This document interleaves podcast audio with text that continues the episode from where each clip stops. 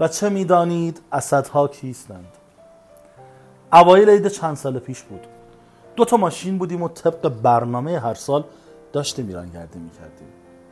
مقصد تبریز. برف و کولاک شدیدی نزدیک تبریز گرفت و مجبور شدیم شب و تو تبریز بمونیم.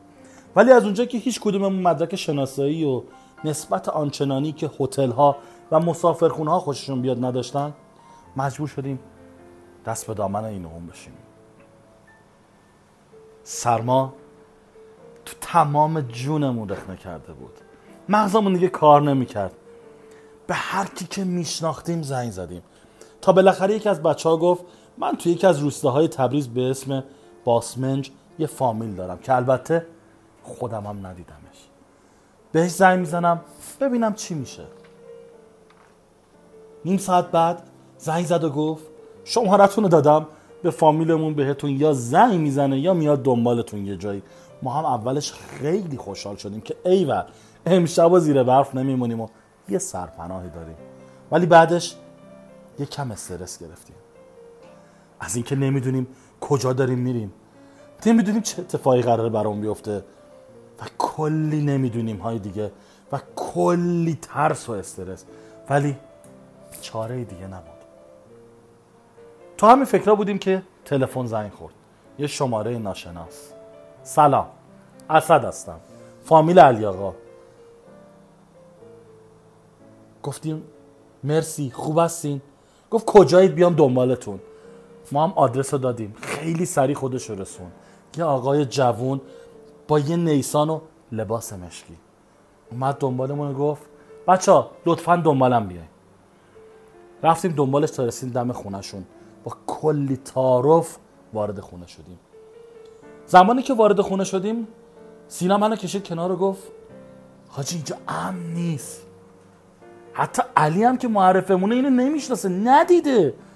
اگه اتفاقی افتاد چجوری فرار کنیم؟ تو این برف خودمون چجوری به تبریز برسونیم؟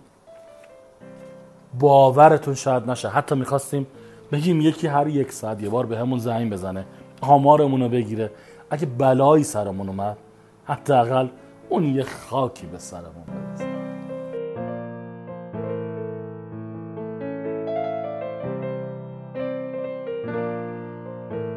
حالا بشنوید از اسد. اسد و خانومش با دو تا بچه توی خونه دو طبقه زندگی می‌کردن که خودشون طبقه پایین و طبقه دوم مهمون خونهشون بود. یه سویت ترتمیز و نقلی که ما رو از همون اول بردن همونجا. ساعت حدود ده شب بود و پذیرایی با چای و شیرینی توسط خانواده اسد شروع شد. یادم رفت بگم راستی اسد قبل از اینکه بیاد دنبال ما بنده خدا از ختم یکی از فامیلاش اومده بود. به خاطر همینم لباس مشکی تنش بود و به خاطر مهموناش که ما بودیم اونو در آورد و یه لباس روشن پوشید. ما تازه نشسته بودیم که خانواده برادر اسد اومدن. دوباره پذیرایی ها تکرار شد. با تمام امکانات میوه شیرنی چای تعارف تعارف و باز هم تعارف. داشتیم چای میخوردیم که دیدیم پسر اسد و برادرش اومدن بالا. تو دوش یکیشون یه تلویزیون LCD بزرگ و اون یکی دیش و رسیور بدون اینکه حرفی بزنن از جلوی ما رد شدن و شروع کردن به نصب سیستم. از اسد پرسیدم داستان اینا چیه؟ گفت شما ها اومدید و عادت ندارید ماهواره نبینید. به خاطری که حوصلتون سر نره ما اینا رو داریم برای شما نصب می‌کنیم.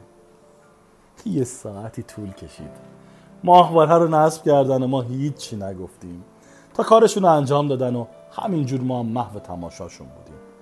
در این حین خانواده عموی اسد اومدن و باز تکرار پذیرایی ها و تعارف و تعارف و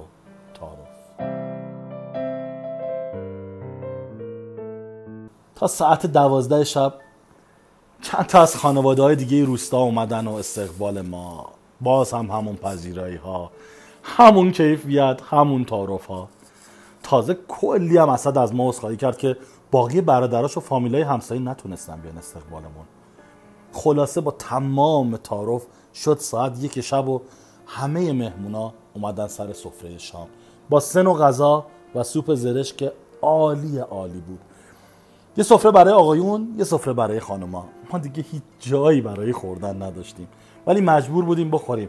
هم زحمت زیادی کشیده بودن هم تعارف خیلی زیاد کردن. بعد شام دوباره همون پذیرایی و همون داستان ها تا اینکه ما پس انقدر عمدی و غیر عمد خمیازه کشیده بودیم. متوجه شدم ما خیلی خسته ایم و نیاز به استراحت و خواب داریم. چند دقیقه بعد یه تعداد رخت خواب به ما دادن. که وقتی باز کردیم بین اونا برگ و گل خشک شده و کلی چیز دیگه بود که بعدا فهمیدیم اینا برای جهیزی عروس اومداست و از همسایه ها برای ما قرض گرفتن. خلاصه خوابیدیم و وقتی صبح بلند شدیم فهمیدیم نصف شبی دوباره برف گرفته و این بنده های خدا تمام کفشای ما رو از زیر برف برداشتن و تمیز و خوش کردن. گذاشتن زیر جایی که برف روش نریزه. حتی صبح قبل از اینکه ما بیدار بشیم برف روی ماشینامون هم تمیز کرده بودن. رفتیم پایین برای صبحانه. قبل از پایین رفتن خودمون رو برای یه صبحانه مفصل و کلی تعارف آماده کرده بودیم. طوری که بهزاد گفت جون هر کی دوست دارید تا جایی که می‌تونین بخورید تا شاید بفهمم ما تعارفی نداریم و به همون کمتر تو رو خدا تعارف کنن. بعد از صبحانه از اسد خدافزی کردیم. با این شرط که اگر از تبریز خارج نشدیم باید برگردیم اینجا و حتی شماره ما رو گرفتن و کلی به همون زنگ زدن و وضعیت ما رو ساعت به ساعت چک می‌کردن. تا جایی که دیگه سینا چند بار جواب تلفنش هم نداد. خلاصه با هر ترفندی بود از دست اسد فرار کردیم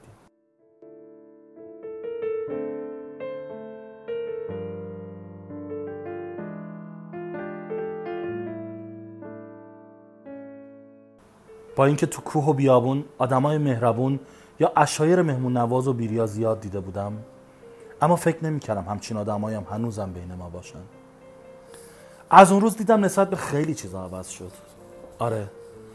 و چه می‌دانید اسدها کیستن امسالم باز تو سفر عیدمون به یه اسد دیگه برخوردیم که توی برنامه های بعدی حتما براتون تعریف می‌کنم.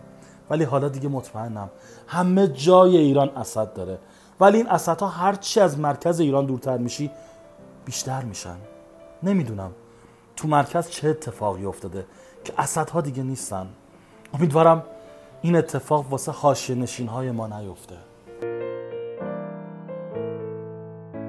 توی برگشت از تبریز هرچی با بچه ها فکر کردیم نفهمیدم.